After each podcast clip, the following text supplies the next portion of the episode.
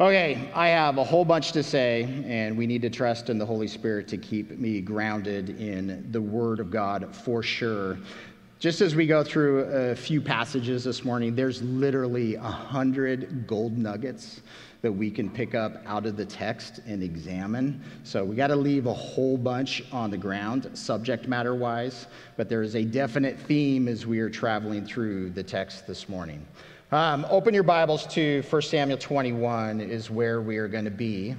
We're also going to be in a couple of David's Psalms that are related to our context. So we're going to end with songs, end with singing. We always do. Uh, just in our structure of service, we always have four songs up front, and the point is yes, a lot of us are trickling in and those kinds of things. But it gives us this opportunity to enter into the Lord's presence with song, with praise, with your pain, with your week, with whatever you have going on, being able to give that to the Lord, lift it up to Him, and allow the lyrics that you're singing to be real. Listening to what you, you know, the words that you're reading on the wall as you're singing these lyrics, that you're really singing them to, to your creator, to your savior, that your mind's not wandering into the other hundred things that you need to accomplish today and tomorrow, and all the things that you didn't get done in this last week. And your whole life is really messy. It's immutable, especially for you women, right? Guys, we're easy, we're one subject matter at a time, and that's just how we're wired. But when it comes to worship, we want ourselves and our minds and our hearts singing to the Lord. It, it, prepares us to hear from Him out of His Word. And again, we always have a couple of songs at the end, and the purpose is how does God want you to respond? What's He speaking to you? You know, so often it can feel like those ending songs, it's just time to stand up and stretch your legs. You've been sitting down for so long, and it can feel just like a tip to God. All right, it's time to hang out, fellowship, eat, get out the door, and get on into life. But we intentionally have open communion so that each one of us would have this opportunity to press into the Lord, to remember your Savior, to remember what is it that our God became a man and tabernacled in the flesh, and that he gave his body for our sins, for all the crimes that we have committed against God, and this is an idea that we'll sit in today.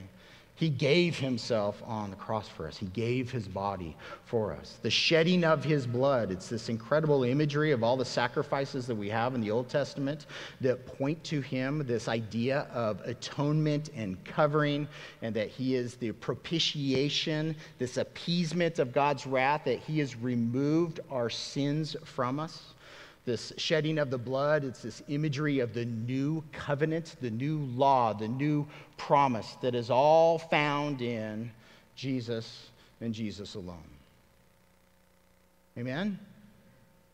This is why we're here this morning to sing. And then all the other stuff I have to say, I'm shelving a whole bunch because just in worship this morning, and I tell you this all the time. I don't, I don't spend time with the worship team telling them what I'm going to talk about and um, this is what I want the themes of the song to be and that kind of stuff. This is always let the Holy Spirit do what he wants to do. And this is what the Holy Spirit did this morning. So my sermon title is Alone and Afraid. David, we are going to watch him in his isolation, in being alone as he is fleeing from Saul. And he's afraid. Our mighty warrior that sunk a stone into Goliath's head in that bravery, in that boldness. Today, we're watching, he's in fear and he's crying. You ever cried for the Lord? How about the end of last week? God was very specific last week. You shall be careful. How careful were you this week? I got on my knees before God this morning. God, I didn't, I didn't take as much care in my relationship with you as I wanted to. I got snarky with my boss this week. I have an entity that I serve that's serving Jesus, doing a great work in this world. And every time I think of this entity, I am instantly amped because of a variety of circumstances that impact me and my job and what I have to do. My boss is asking me a question. She asked me if I did something. And my attitude, these weren't the exact words, but my attitude was essentially, What do you think? And she had to tell me, not, you know, don't be snarky with me. She's my sister. I love her to death. We have a great working relationship. But man, I owe this woman a couple hours at a spa because of the agitation that I caused in her life, right? So we all know what her Christmas present is going to be. I'm sitting on the Lord, you know, just with the Lord. Lord, I w- I wasn't careful in that moment. I allowed this subject matter to instantly amp me, and I have all my reasons and justifications. And in my ampness, out of my heart, my mouth speaks, and I'm short with somebody else. And that's just one instance where I wasn't careful this week. Were you careful this week? Were you out of line? This is why I love prayer, love talking to God. I love the communication of the gospel and the good news and all that it conveys. That as often as I feel like my sin is right before me and here's my unrighteousness and here's where I'm off, I come to God in confession. And through Jesus Christ, He cleanses me from all of my unrighteousness. And I get up out of that prayer, out of that praise, and I go and do what He tells me to do, restoring and having the conversation and apology, whatever that needs to look like. This one's going to be in a gift of here you go. Sorry for being a jerk. Anybody else? this morning in worship in the subject matter of being hunted,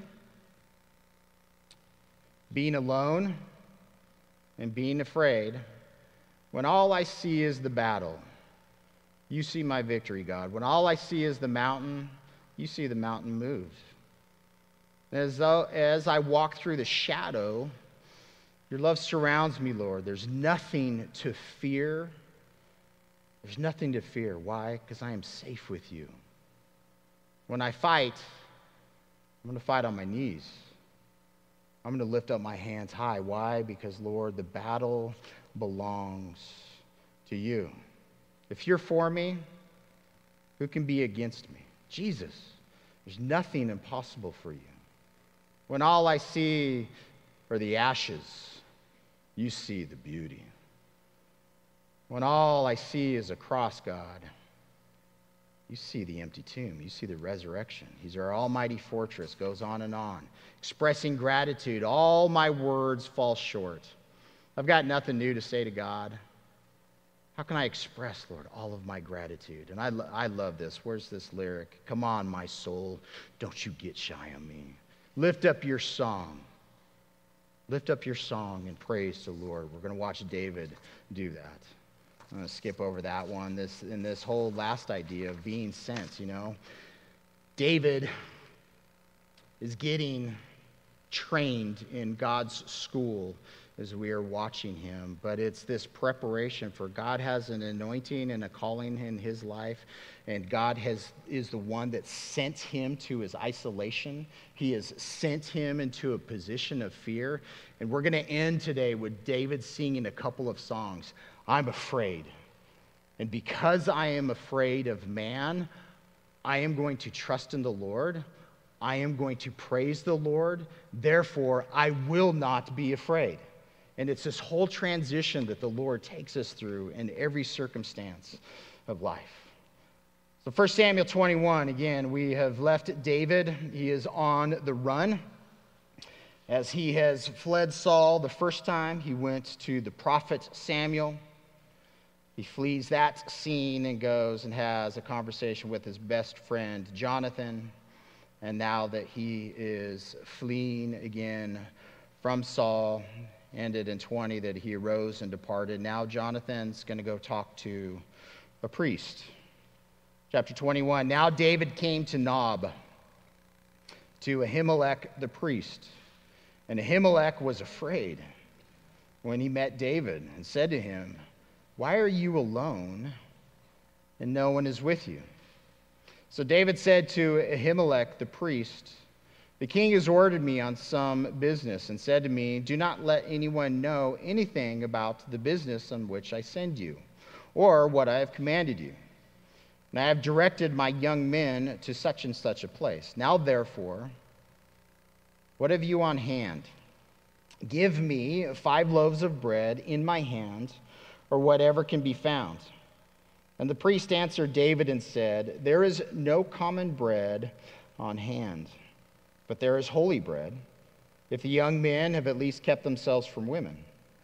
Then David answered the priest and t- said to him, Truly, women have been kept from us about three days since I came out, and the vessels of the young men are holy, and the bread is, in effect, common, even though it was consecrated in the vessel this day. So the priest gave him holy bread, for there was no bread there but the showbread which had been taken from before the Lord in order to put hot bread in its place on the day when it was taken away. All right, there's a lot in here, but here's the main thing David is on the run. The text here is emphasizing his isolation, that he is alone, just in this interaction with Ahimelech, asking this. There's, here is David, here's this Again, he knows who David is. He knows his position as son in law of the king. He knows him as a warrior. There's going to be interactions. This is not far away from Gibeah. This is south of Gibeah, but north of Jerusalem, as David is running to the south. David, in his presence alone, this is caused, there's something amiss that Ahimelech immediately presses into. Remember in this scene, uh, the tabernacle that was in Shiloh was destroyed at the time that the ark was taken by the Philistines. The ark of the covenant is now in Kiriath Jearim in an individual's home. This location here in Nob is seen that the tabernacle either moved or the tabernacle that was destroyed in Shiloh has been rebuilt in this community. Ahimelech is a descendant of Eli and we'll sit in that prophecy next week as we continue in the text. But here in this tabernacle, there is this table of showbread. So, the table of showbread, by command, the instruction that the Lord gave to the children of Israel, is that there was to be this continual fruit of the ground from the wheat, that it is baked fresh on a weekly basis and there's 12 loaves for the nation of Israel. So Jacob's name was changed to Israel. Israel has 12 sons. These 12 sons are the 12 tribes of Israel. Each one of these loaves of bread represents one of the tribes of Israel. And the purpose of this imagery that God is giving to the nation is that my nation, my people, you were always before me. You were always in my presence. There is an attitude, an image that's conveyed because it needs to be replaced. It, needs, it was just replaced with fresh bread, with hot bread. So here on the day of Sabbath, it's, it's speaking about that fresh and continual relationship with God. You sit in a New Testament context. Jesus is the bread of life. This morning, we're going to press into the idea of taste and see as we participate in communion in this, this Last Supper that Jesus shared with the disciples in this Passover meal, as he breaks the bread and distributes it. Take, eat. I am the bread of life. This is my body. This was given for you. Taste me, experience me. Now, it's not to be weird, it's all based on imagery of pressing into all that is being conveyed that God the Father sent God the Son to tabernacle in this flesh as a provision for us, as a nourishment, and our truly our only source of nutrients. That is all this imagery that this table is representing, and now we have a New Testament context to fulfill here. But as David is interacting with Ahimelech, he enters into Ahimelech's presence alone. And yes, there are a few young men with David also that he has placed, sent to another place. David is trying to come in quietly and not be, be seen. He is hungry. You sit in the scene in Matthew chapter 12. Jesus uses this example as the disciples are going through a wheat field it's the Sabbath day. They're taking wheat off the, you know, the top of the plant. They're, they're rubbing it in their hands to get rid of the chaff, and they're eating. And the, the Jews are saying, hey, you guys are doing work on the Sabbath day. And Jesus uses this scene as an example to say, what does God desire? What does God desire in you? He desires you to be a merciful man and a merciful woman. He desires you not to be bogged down into a religious system, into all your rules, that if anybody violates your rules and your system, you just totally cut them off and don't provide for them. God gave the nation of Israel very specific instructions for this bread.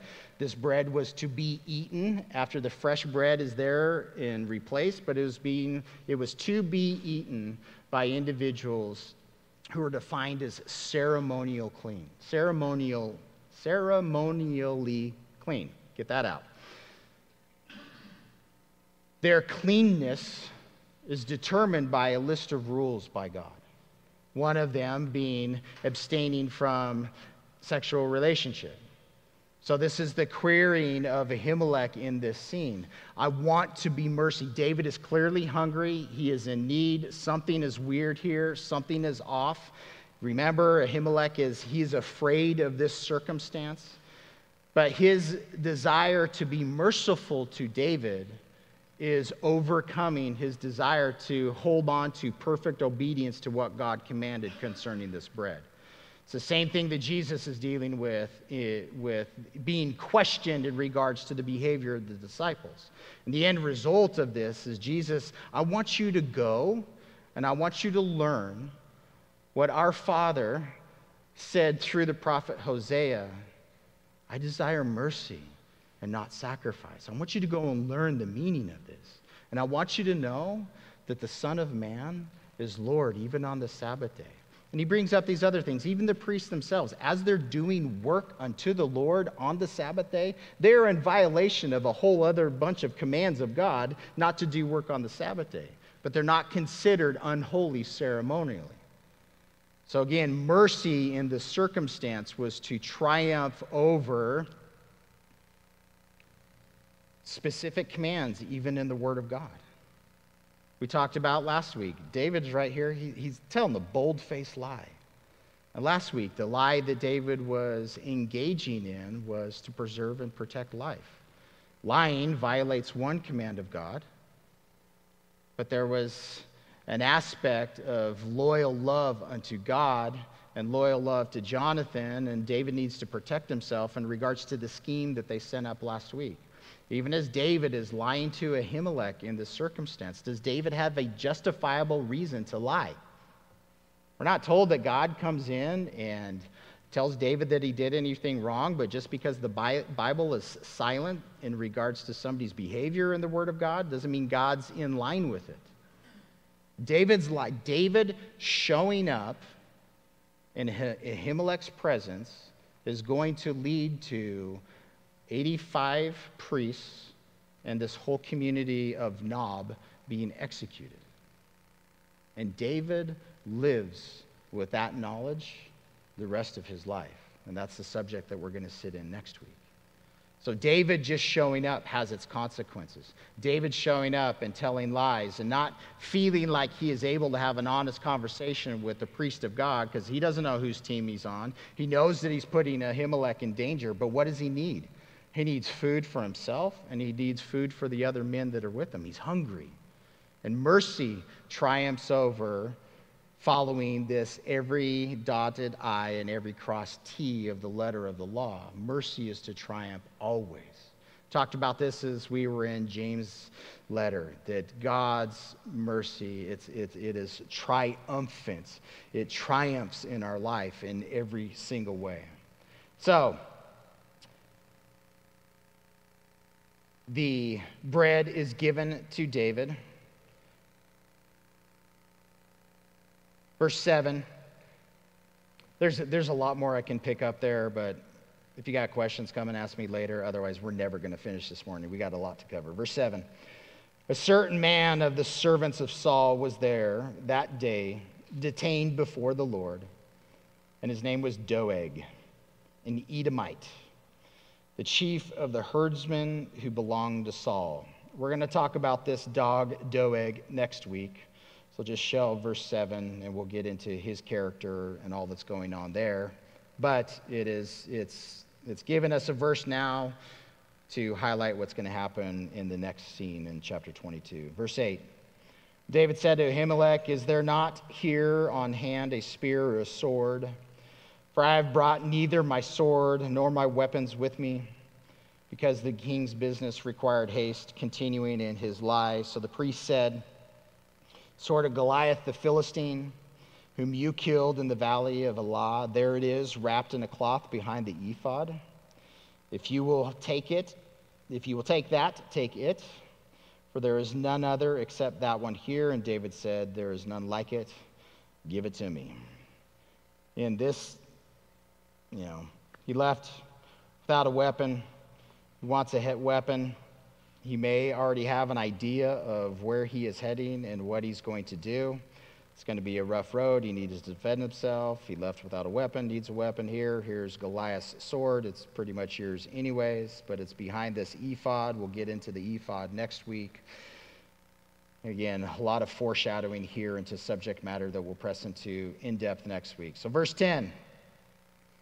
So, David had fled from Saul. Again, he, he goes to a prophet, he goes to his friend, he goes to a priest, and now David is running to the enemy, which this is super strange. David arose and fled that day from before Saul and went to Achish, the king of Gath. Now remember, Goliath was from Gath. This is a Philistine central town. And the servants of Achish said to him, Is this not David? the king of the land? Did they not sing of him to one another in dances, saying, Saul has slain his thousands, and David his ten thousands? Now, David took these words to heart and was very much afraid of Achish, the king of Gath. So he changed his behavior before them. Literally, David changed his taste. So hold on to that word taste because it's going to come up again. But he changed his behavior before them, pretended madness in their hands. He scratched on the doors of the gates and he let his saliva fall down on his beard. Then Achish said to his servants, Look, you see the man is insane. Why have you brought him to me? Have I need of madmen that you brought this fellow to play the madman in my presence? Shall this fellow, fellow come into my house? And then you got in chapter 22, therefore David departed from there and escaped. All right. What's David doing in the enemy's camp? Not a clue. He doesn't feel safe in the homeland. He's being chased in the homeland. So he is leaving that land of Saul's power, of Saul's eyes and ears, for some place that he's going to feel safe. And how insane is it in David's behavior that he's going to feel more safe in the camp of the enemy than he does in the camp of his brothers and sisters in the tribes of Israel? Again, that it, it adds weight to his level of isolation and to his level of fear. But here he comes to Achish they already know the testimony. I mean, they've got it, their, their champion of Gath. They know who it was that killed him. They know the songs that are being sung about David. They know that they, they are defining, the enemy is defining David as the king of the land, not Saul. That tells a lot. But David's sitting there listening to these words. Um, and he takes them to heart just like he had to take those words had a specific agitation for Saul, where David had to act wisely in his behavior. Now, David is hearing these same words that are landing in the hearts of his enemy, and David is going to, and does, modify his behavior to pretend like he's a madman. Now, being a madman in this culture could be a good thing because a lot of this ecstatic, this mad, this madness, it's, there's foolishness that can come out of the mouth, shouting can come out of the mouth. Um, a lot of the prophets of this day would be defined by the same behavior. So, what they do with madmen is you just kind of go let them live on their own and don't kill them because you might be killing a prophet of God and you don't want to anger the gods, kind of stuff.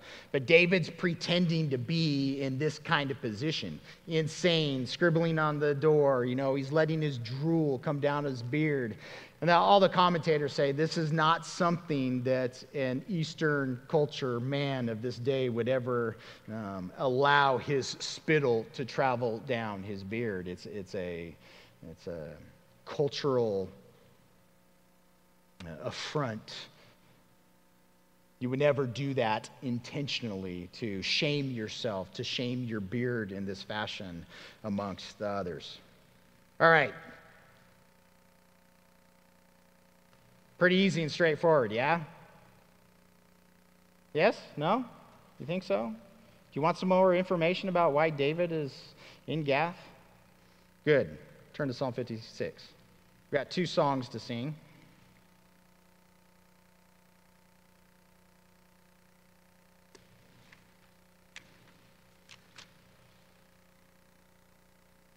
Psalm 56 says, its title, To the Chief Musician, set to the silent dove in distant, distant lands. It says, A Michtam, which is a poem of David when the Philistines captured him in Gath. So, whatever David has done in fleeing from Saul, he traveled south to Nob, and now he's gone a little bit further south. He doesn't go to his hometown of Bethlehem, and he's fled to the west towards the Mediterranean Sea, and he's, he's, he's traveled to the land of the Philistines. And where they captured David, we don't know. Was his intention to go into the city of Gath? Don't know. Was he captured when he came to the gates? Was he captured outside of town between with he and the few men who were with him? We don't have those details. But again, what's different in this scene, here we have David in his moment of being alone and being afraid, he has been seized by the enemy. He is in control he is being controlled by the Philistines in his current context. At home, afraid of Saul. Now he is afraid of Achish. And how do we know this? Because he says so. Listen to this song that David. How did, how did he pin this? What was, what was going on in his mind in conversation? What was his body position? as he is pretending to be insane to protect himself physically. You know, what what are all these emotions that are going on in his heart? It, just a, a quick note, and then we'll run through this. Later on in 1 Samuel, there is going to be a time where David and his 600 men live in Gath and are going to war in pretend kind of he's pretending to be allied with the philistines as the anyways we'll get into that whole scene. So all of these emotions and relationships keep coming up as we, we travel, travel through this narrative. All right here's the song. Be merciful to me o god. And this is how psalm 51 starts in david's confession. God i need your mercy. Be merciful to me o god. Why? For man singular would swallow me up, would trample me. Fighting all the day, he oppresses me. Now, is this man as in mankind in general, in, or is he specifically talking about Saul? Is he talking about Achish in this circumstance? Here, he's crying out to God God, I need your mercy. There is a man, these, this group of men, they would trample me. They're fighting all day, they're oppressing me. My enemies would hound me all day, for there are many who fight against me, O Most High. Verse 3 and 4, highlight them, circle them, memorize them. This is awesome. Whenever I am afraid, I will trust in you. In God, I will praise his word. In God, I have put my trust. I will not fear what can flesh do to me? Oh, David is praying, pinning, putting these words to a tune to be memorized, to be sung by himself, and to be shared with others that our God has preserved for us to sit in these lyrics today. Do any of you ever sit in fear? Do any of you ever sit in isolation? You feel alone, you feel attacked, you feel like everybody's against you, the circumstances against you. You're afraid, you don't know what to do, you're not equipped, you don't have the discernment, you lack, you're in need. I am afraid. What do you do? How do you get from that point of I am afraid to I will not fear? How do you get there?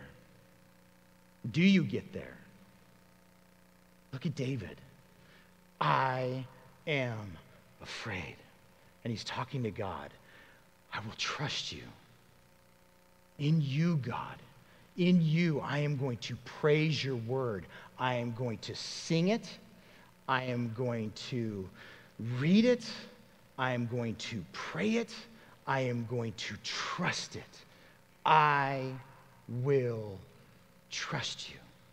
This is that moment. This is the threshold of crossing over. I am a dead man to I am a man who will live forever in the presence of my Creator, is I will trust Jesus. That's it. I'm afraid. I'm dirty. I'm confused. I'm angry. Every, whatever circumstance in life, I am fill in the blank. I will trust Jesus. I'm going to read your word. I'm going to believe it. I am going to sing it. I am going to repeat it. That and that alone, in that relationship with Him, is the only thing that is going to bring you to the position of confidence in Him to be able to say, I will not be afraid. Did David's circumstance change? Not a wink in this moment as he's writing this. What changed? He's crying out, his, he's pouring out his heart. What changed was his perspective. And again, you take your heart, you take your life, you take your emotions, you pray, you talk to God. And don't get up until you have this moment of confession, even if you don't feel like it, even if you feel like you're doubting. Don't allow your soul to be wavering back and forth, tossed Will you or will you not trust in who Jesus has demonstrated himself to be? Yes or no? Follower of Christ. I will not be afraid. And then what's his position? Why?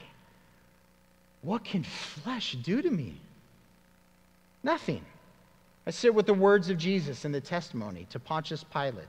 You have no power over the Son of Man other than the power that has been given to you by the Father. No man, no woman, no spirit has any power in your life that has not been given to them by God or you. Don't give people power in your life where they should not have power. Don't give this world power in your life and all of their different narratives and voices. Don't give the enemy, the devil, and demons power in your life, permission to come in through your choices, through your behavior, through your attitudes. May your the door of your heart and your life be closed off to every other voice. And when does that happen? It's only in these moments of isolation, of being alone with God, in the midst of all the rest that's going on on the outside. Here's God's voice. This is why I love worship. This is why I love His Word. This is why I don't come in here and communicate any other thing, because you don't need to hear my opinions on anything else that's going on in this world. You need to hear about who your Savior is. Because I trust that as you press into trusting Jesus in every aspect of your life, whatever He has planned to send you into, you'll do it boldly. You'll do it submitted. You'll do it with excitement and aggression and zeal, submitted to Him in every way. Yes? Love the Word of God. We could sit in those two verses the rest of the time, but let's keep moving. All day, what are my enemies doing? They're, they're twisting the words that come out of my mouth. All of, all of their thoughts against me, evil. They're, they're gathered against me. They're, they're hiding and they're marking out my steps. They're lying in wait and ambush for my life. Shall they escape by iniquity, by their evil? In anger, God, cast down the peoples. You ever want to say that to God? Get them.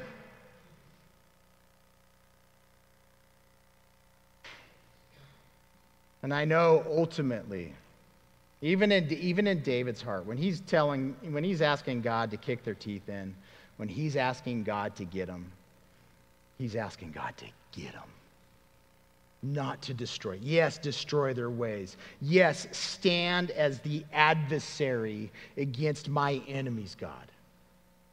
Cast them down, break them, cut them off. All of it for the purpose so that they would be saved, so that they would know you and you alone are God and Savior. You are good.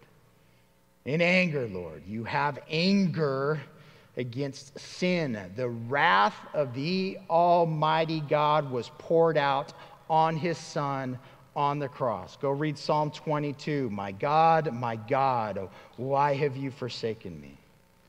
Jesus died to remove God's anger from you.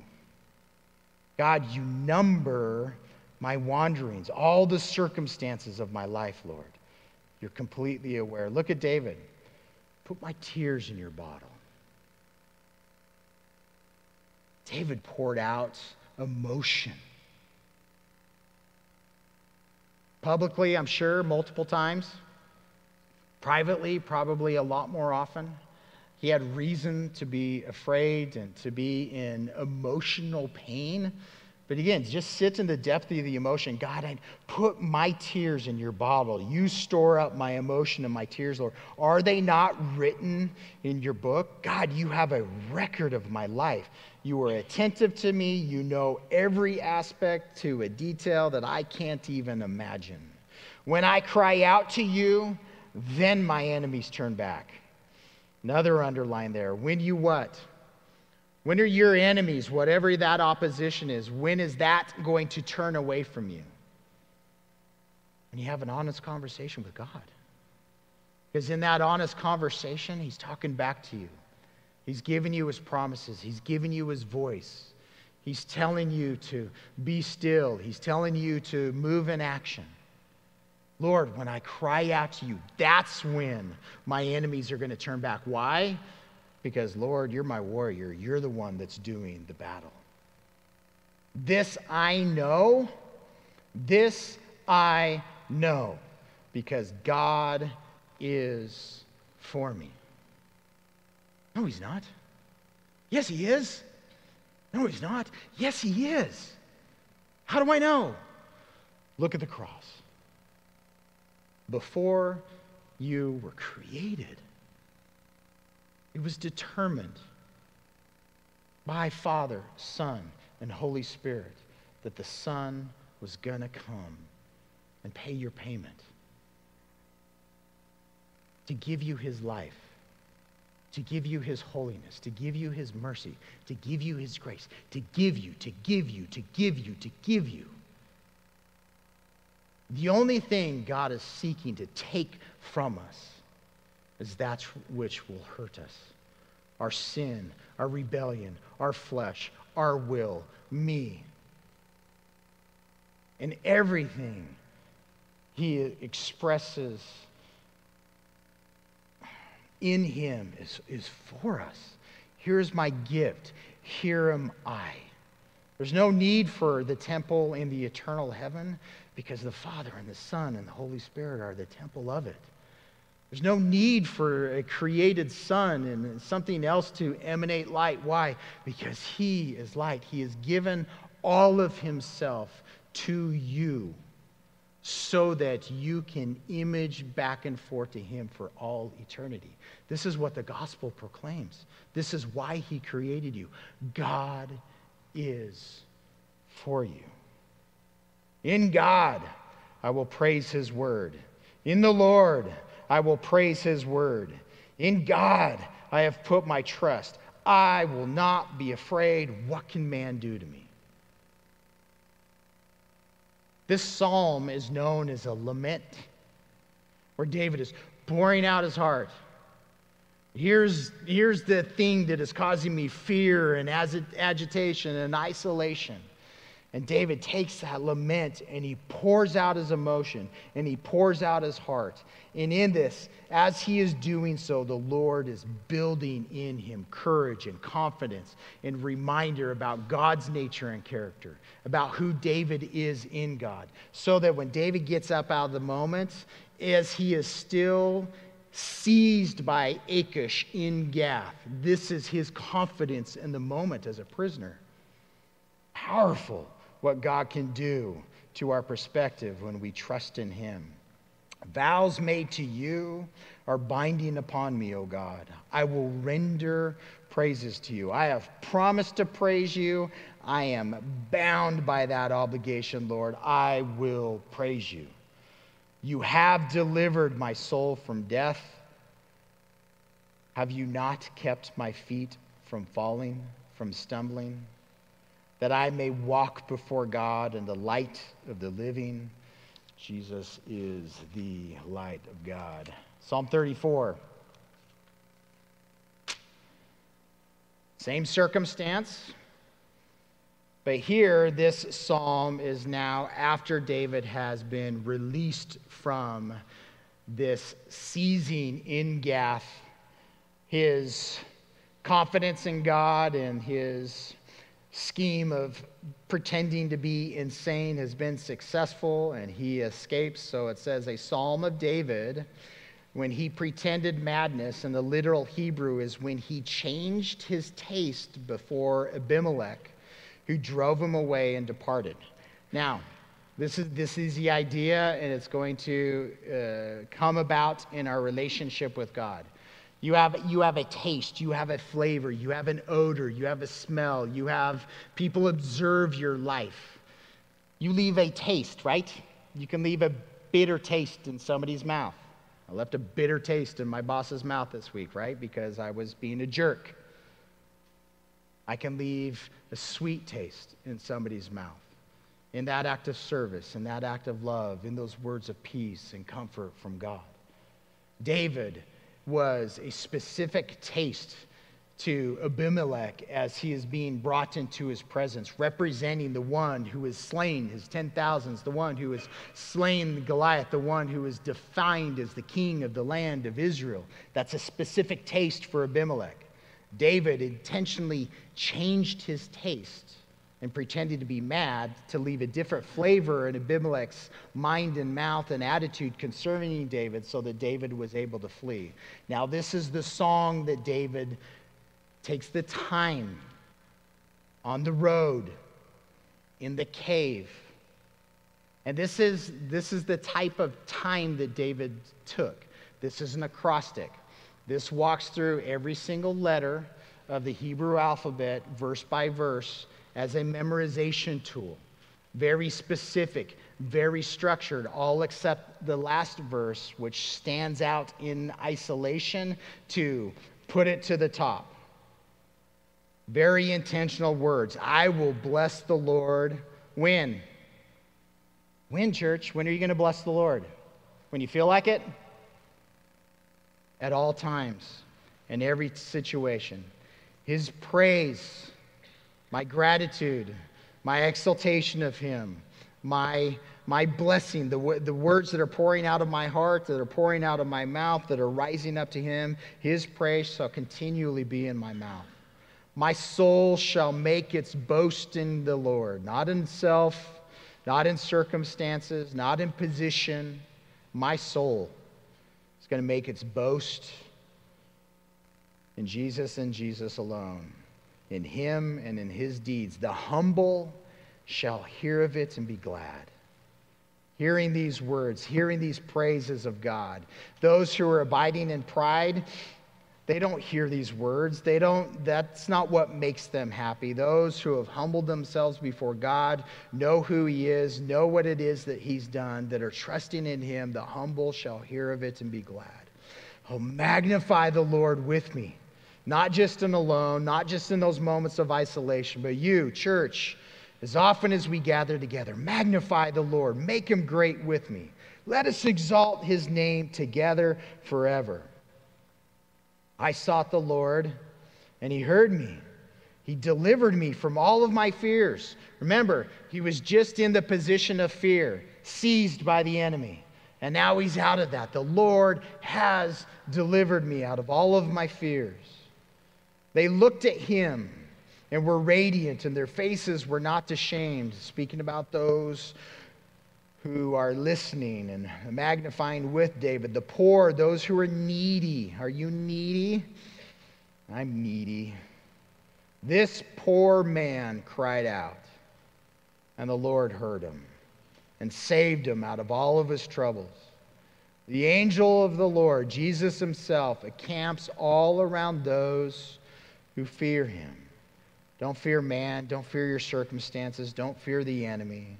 Have an awe, a respect of how awesome he is. And remember that Jesus encamps around you and delivers you. And here's the taste, verse 8. Oh, taste and see. These, these, this is emphatic.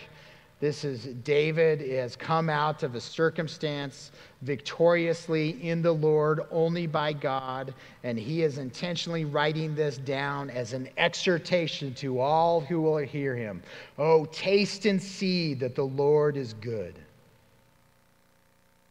What kind of taste does Jesus leave in your mouth? What do you know about his innumerable flavors? All of his different attributes, all the different things that he has done that have been recorded, all the different ways that you have experienced him. Oh, taste and see that the Lord is good. Not a question mark. Is he good? No, boldly, the Lord is good. Blessed is the man who trusts in him. Fear the Lord, you his saints. There is no want to those who fear him. Earlier there in verse 6, the needy, the poor man, this poor man cried out in total need. Those who fear the Lord, here in verse 9, there's no want in him. There's no need. Why? Because he satisfied the need. He satiated what you need in the circumstance, in the moment. It may be that command to wait, it may be that the provision is coming in the future. But again, it's this position and knowledge. Your needs, your lack, your poverty, all of your wealth, all the gifts that you need, all of your provisions, there is no need to those who fear him. Young lions lack and suffer hunger, but those who seek the Lord shall not lack any good thing. Do you believe it? Always. Come. Listen, this is just like Proverbs. Come, you, children, listen to me. I will teach you the fear of the Lord. Who is the man who desires life and loves many days that he may see good? Do you want to see good in the days in your life? Do you want to see good in your household, your marriage, and your children, your grandchildren, in your culture, and your job? Do you? David's saying, Come on, come listen to me. I have something to share to you. And what does he say? Keep your tongue from evil, your lips from speaking deceit. Depart from evil and do good. Seek peace and pursue it. Wait a minute, David. We're just reading about a bunch of your lies. How, how can you tell us to keep our lips from deceit when you're just telling a bunch of lies? You think David learned some lessons about lying? Have you learned some lessons about lying? If you want some lessons learned from tasting what this world and what this culture has to offer you and what it tells you will make you happy, come have a conversation with me and I'll tell you how much dung I have chewed on in my life. I have tasted and I have seen that this world is disgusting. I have tasted and I have seen that the Lord is good. And David, again, he's coming out of experience. You want to see good in your life? Watch your mouth. How do you watch your mouth? You got to watch your heart. Because out of your heart, is what your mouth speaks. How do you watch your heart? Well, my heart needs to be made new by my Creator. So the heart needs to be recreated and watched over by my Savior. He needs to make my heart right now, in this moment, in this thought, in this idea, so that the mouth has the right words, not deceit, but truth. Depart. Depart from bad. Depart from evil. Choose to do. Make good in your life. May that be the produce, the product of what He is bringing about, what He'll always bring about is His goodness. Seek peace. Pursue it. Hunt it, is what pursue means. The eyes of the Lord are on the righteous. So, worship team, come on up, and we got other songs to sing. The eyes of the Lord are on the righteous. His ears are open to their cry.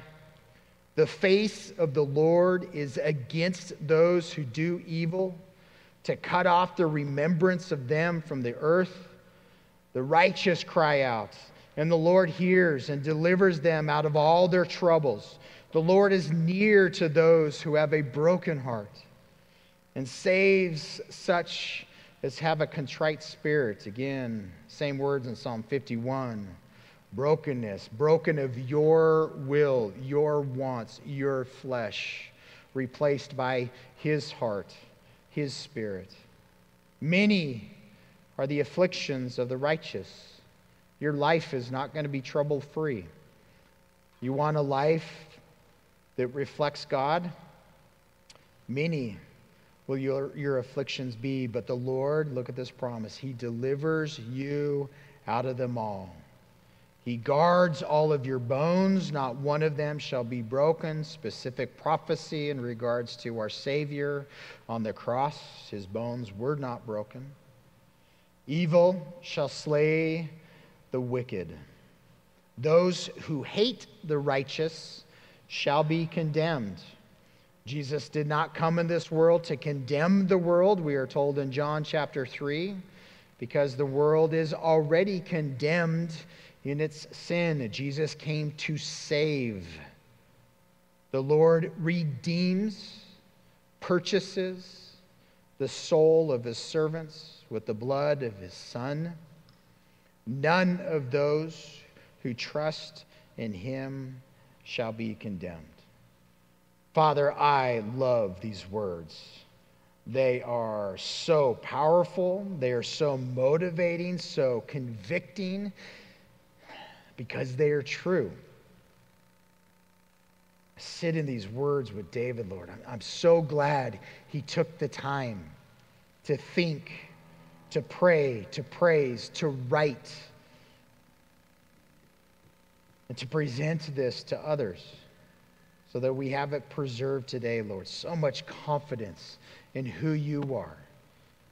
So much confidence, Lord, in the days of darkness that there you are shining the light.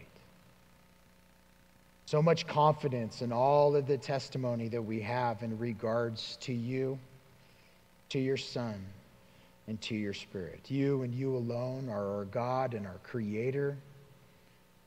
And it's as we place our trust in you, Lord, therein is our life and our light and our hope and our confidence and our victory. Lord, there is so much on the outside and even internally that brings about fear. And when I come to you, Lord, you place me, you take me out of the mire and out of the muck and out of the filth, and you cleanse me and you wash me and you purge me and you set me on your mountaintop in your presence, in your inheritance, and all of your gifts and all of your glory, Lord, and all of your light and your beauty and your mercy and your grace and your peace. There you are, Lord. We worship you and we praise you.